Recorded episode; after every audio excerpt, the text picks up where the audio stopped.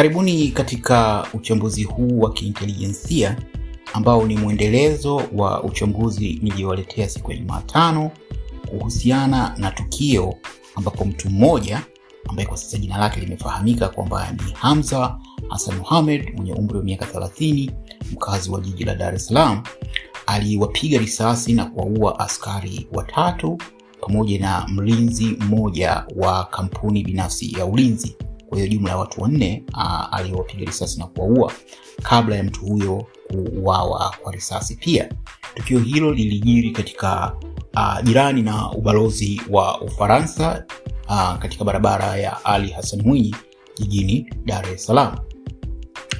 Sasa katika uchambuzi uliopita nilijikita zaidi katika kueleza kwa upana kidogo kuhusiana na tukio hilo, jinsi uchunguzi unavyopaswa kuwa kuhusiana na motive, yani sababu hasa zilizomfanya mtu huyo kufanya shambulio hilo, pamoja na vitu vingine, na nikaahidi kwamba nitawaletea chambuzi nyingine kadri nitakavyokuwa nikipata taarifa mpya. Kwa hiyo miongoni mwa taarifa mpya ambazo zimepatikana hadi sasa hivi ni pamoja na uthibitisho wa jina la huyo mhusika, ndio huyo Hamza uh, Hassan Mohamed ambaye kwa mujibu wa maelezo ni mkazi wa Dar, eneo la Upanga, lakini pia alikuwa ni mtu ambaye anajishughulisha na anajihusisha na Chama cha Mapinduzi, alikuwa ni kada wa Chama cha Mapinduzi. Baadhi ya taarifa zinaeleza kuwa alikuwa ni mfanyabiashara wa madini, kwamba alirithi mgodi wa madini huko Mbeya. Uh, sasa hayo ni miongoni mwa maelezo yaliyopatikana, lakini kabla ya kutengeneza kuandaa uchambuzi huu zikapatikana tena, kuna clip ambayo imepatikana ambayo nitaicheza hapa kuisikiliza. Uh, clip hii imepatikana jioni, ambayo inaonekana kuwa imerekodiwa kwenye basi daladala um, ambalo eidha lilikuwa jirani na eneo la tukio au ndio hilo huyo Hamza alikuwa amepanda hilo daladala, lakini Hamza anasikika akiongea. Sasa hili tutakuja kulijadili mbele mbeleni katika uchambuzi huu. Kwa naomba nikupe fursa hii ya kusikiliza hiyo, kuiangalia na kuisikiliza hiyo clip.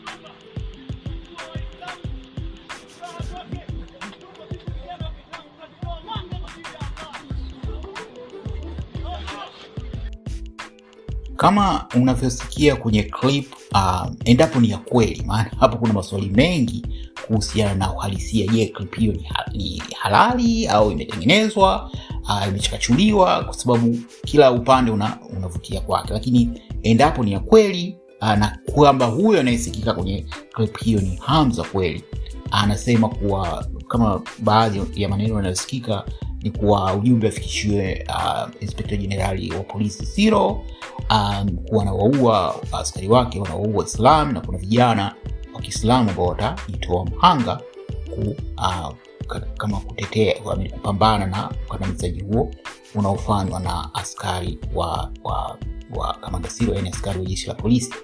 Sasa ni mapema mno kusema lolote kuhusiana na na video hii, maana kubwa zaidi ni kutaka kuthibitisha. Na mie baada tu ya kuipata nimeingia mtamboni, nimeingia mitamboni kutaka kuthibitisha kwanza uhalisia wa hiyo uh, video uh, na endapo haya maneno hayakupandikizwa, kwa sababu kuna uhuni mwingi sana umekuwa ukitokea siku hizi wa watu kutengeneza video kwa ajili tu ya kusapoti ajenda. Unafahamu, katika kipindi cha utawala uliopita wa rais wa marehemu Magufuli, hawa watu naitwa Mataga walikuwa mahiri sana kutengeneza vitu kama hivi. Kwa hiyo unachukua tu, na ni kazi rahisi kwa kweli, unachukua tu video alafu unachukua sauti unapandikiza, inaonekana kuwa inahusiana nayo. Kwa hiyo nafanya uchunguzi kuthibitisha uhalisia wa video hii. Tukiweka hilo kando, kuhusiana na video hiyo, mimi jana pia nilifanya uchambuzi mfupi kupitia mtandao wa kijamii wa Twitter ambapo kwa kimsingi nilikuwa naangalia dhana mbalimbali zinazotawala kuhusiana na tukio hilo. Kwa hiyo nikaja na dhana kuu nne: dhana ya kisasi, dhana ya mwendawazimu, dhana ya gendaeka na dhana ya kuhalalisha. Uh, kwa hiyo kuhusu hiyo dhana ya kisasi kwa Kiingereza wanasema theory um, inahusu um, maelezo yaliyotawala zaidi kwenye mitandao ya kijamii kuwa mhusika aliporwa madini na polisi na akaamua kulipa kisasi. Sasa dhana hii ilikuwa inapewa uzito na ukweli kwamba uh, shambulio hili linaonekana kuwa liliwalenga polisi, kwa sababu kwa mujibu wa maelezo kwamba bwana kabla ya kufanya huyo Hamza, kabla ya kushambulia, alikutana na watu na hakuwadhuru. Kwa hiyo inaonekana kabisa kwamba dhamira yake ilikuwa ni kuwadhuru polisi. Uh, kwa hiyo hii inaweza kuwa ina, ina, inakuwa supported na mazingira yaliyokuwepo. Dhana ya pili hiyo ya uh, mwenda wazimu, yani crazy guy theory, hii ni kwamba mhusika alikuwa na matatizo ya akili na akaamua kufanya mauaji hayo. Lakini hata hivyo, mapungufu ya dhana hii ni ukweli kwamba um, kama mtu kama huyu bwana Hamza alikuwa na matatizo ya akili, kwa nini basi awalenge polisi tu na si watu wengine? Maana ukiangalia inaonekana kwamba dhamira yake ilikuwa ni kuwadhuru polisi na si, si kila mtu aliokutana naye na tunafahamu kwamba kichaa akishika silaha basi anamdhuru mtu yeyote. Kwa hiyo haya ni mapungufu ya hii dhana ya pili. Dhana ya tatu ni hii inaitwa dhana ya gendaika. Maana gendaika ni simba dume anayetembea peke yake. Sasa hii ni dhana inahusiana na uh, moja ya aina ya mashambulizi ya kigaidi ambayo wanaita lone wolf. Uh, so lone wolf ni aina ya mashambulizi ya kigaidi ambayo yamekuwa maarufu zaidi katika siku za hivi karibuni kutokana na jitihada kubwa zinazofanya na nchi mbalimbali kuvikabili vikundi vya kigaidi. Kwa hiyo wanachofanya haya makundi ya kigaidi ni kuhamasisha wafuasi wao uh, popote walipo duniani kufanya mashambulizi ya mtu mmoja mmoja. Uh, ndio hiyo wanaita lone wolf. Wolf ni mbweha kama sikosei. Kwa hiyo ni kama mbweha anayetembea peke yake uh, badala ya kuwa kundi zima.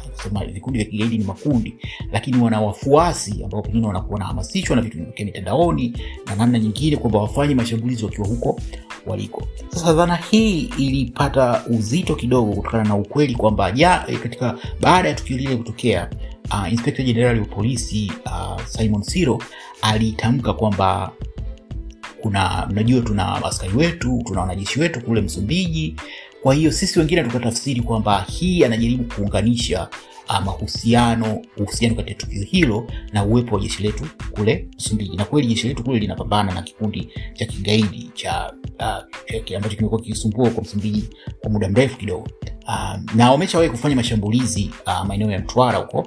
Uh, na maelezo yanadai kuwa hata mmoja wa viongozi wa kikundi hicho cha kigaidi ni Mtanzania na baadhi ya wapiganaji ni watu ambao wametoka maeneo ya Mkuranga, Kibiti na Rufiji, ambapo kulikuwa na operation ilifanyika huko miaka ya nyuma kukabiliana na changamoto zilizokuwa zinatokea huko. Kwa hiyo dhana hii inapewa uzito kutokana na hiyo kauli ya Inspector General Siro, na mie kama mtu ambaye nafuatilia kwa karibu masuala ya ugaidi nimekuwa najaribu zaidi kutupia jicho uh, katika dhana hii. Mi nimekuwa nafuatilia kuhusu uh, ISIS, uh, Al-Qaida, um, Taliban, uh, Boko Haram, um, Al-Shabab. Uh, haya ndio makundi makubwa yake lakini kuna vikundi vingine vidogo vidogo kama hili tawi la, la ISIS linalofanya vurugu linalosababisha matatizo huko Msumbiji.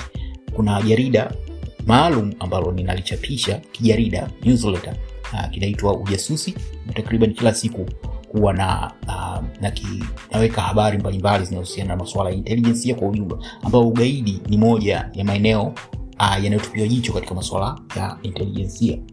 Uh, dhana ya mwisho uh, ni hii ambayo tunasema ni justification theory, yani ni dhana ya kuhalalisha, ambapo jeshi la polisi linafahamika mahusiano yake na wananchi wengi sio mazuri. Uh, linafahamika linasifika kwa kuwabambikizia watu kesi. Kwa hiyo kuna watu ambao wanadhani tukio hili limetengenezwa sio tu na jeshi la polisi, lakini pengine na serikali, pengine na kitengo au mara nyingi kumekuwa na matukio yanayotengenezwa kwa sababu fulani, na kwamba kwa sababu kuna kesi inayoendelea muda huu ya mheshimiwa Mbowe, Freeman Mbowe, mwenyekiti wa taifa wa Chadema, kwamba labda tukio hili limetengenezwa kuhalalisha kesi inayomkabili kwamba unaona, kulikuwa na mtu anataka kufanya tishio la ugaidi akapigwa risasi. Kwa hiyo huyo mheshimiwa Mbowe, maana tayari huko nyuma huyo IGP alishasema huyo Mbowe si malaika, anaweza kuwa anafanya vitu hivyo anavyotuhumiwa kuvifanya. Kwa hiyo tayari kukawa na hisia hizo kwamba huenda hili tukio limetengenezwa kuhusiana na swala. Kwa hiyo hizi ni theory nne, um, dhana nne ambazo zimetawala zaidi katika mitandao ya kijamii.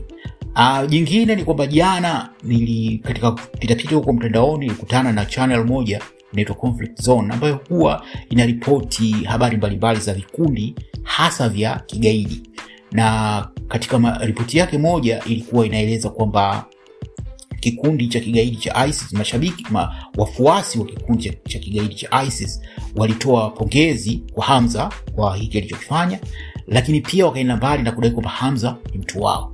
Sasa mara nyingi vikundi hivi vya kigaidi huwa vinapenda kuchukua, kuchukua uh, yani kutaka kupata sifa katika kitu chochote kinachotokea hata kama hakina mahusiano, lakini pia inawezekana kuna ukweli hilo si rahisi sana kulifahamu kwa sababu kama unavyosema masuala haya yanahitaji muda na uh, na kujikita undani na hii ni moja ya changamoto kama tuna watu hasa wa kuweza kufanya uchambu, uchunguzi wa kina ambao sio utaendeshwa pengine kwa itikadi za kisiasa au kwa minajili ya kumkandamiza mtu fulani ifanywe kuzingatia utaalam sidhani kama tuna uwezo huo lakini hopefully ukweli utakuja kufahamika kuhusiana na swali lakini kama nilivyosema mwanzoni changamoto kubwa ni watu wengi hawana imani na jeshi la polisi. Kwa hiyo hata maelezo utakayotoa kuna uwezekano mkubwa watu wakasema au wazushi wametengeneza tu au hilo swala limekuwepo. Ndio maana hii dhana kuwa huyu bwana alikuwa mfanya biashara wa madini imekuwa uh, na ameporwa kwa sababu polisi tunafahamu polisi wetu wanapora watu wanawazushia watu kesi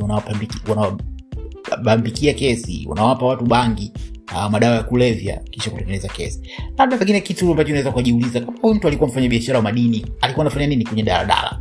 Mfanya biashara wa madini mtu mwenye pesa kutosha kwa hiyo kwenye daladala alikuwa anafanya nini lakini jingine ni hii clip iliyosikika uliochezea hapo mwanzoni kama ni kweli kutokana na yale maelezo aliokuwa akiongea haionyeshi kwamba kulikuwa na kisasi kwa sababu hakuongelea kwamba labda ameporwa yeye alikuwa anaongelea masuala ya kidini ambayo kwa namna fulani inaweza kuashiria kwamba kweli yale zile hisia alizokuwa anasema inspekta jenerali wa polisi siro kwamba hili swala la kigaidi.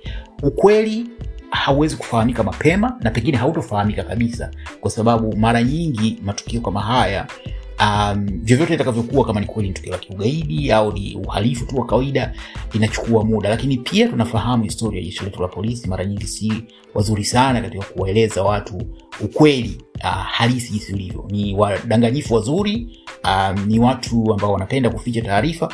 Kwa hiyo hii ni moja ya changamoto kubwa. Lakini moja ya vitu ambavyo pengine katika kuhitimisha uchambuzi huu ni jinsi habari hii ilivyopokelewa. Kwa bahati mbaya watu wengi wamepokea habari hii kwa furaha. Wamefurahi kuona polisi wameuawa. Na mimi nitoe wito kwa mama samia suluhu hassan. Huu ni mfano wa jinsi tanzania yetu ilivyoparaganyika. Na si kitu kizuri. Tunahitaji kuwa kitu kimoja. Kama leo hii watu wanaweza kushangilia kuona polisi wameuawa kwa nini washinde kuwasaidia magaidi wanaotaka kuja kulidhuru taifa letu? Kwa hiyo nadhani hii ni fursa japo imejitokeza katika mazingira mabaya ambapo uh, askari wetu wameuawa lakini iwe fursa ya, ku, ya kufunguka macho. Nimeshuhudia hotuba uh, iliyotolewa na uh, inspekta jenerali wa polisi siro wakati wa kuaga miili ya hawa askari waliouawa imejikita zaidi kuwakumbushia polisi kwamba kuna watu wabaya na wachukue hatua uh, kupiga risasi na vitu kama hivyo. Lakini anachoshindwa kuelewa au anachoamua kupuuzia ni ukweli jinsi gani taarifa hiyo imepokelewa huko mtaani. Watu wengi wamefurahia kuona polisi wameuawa.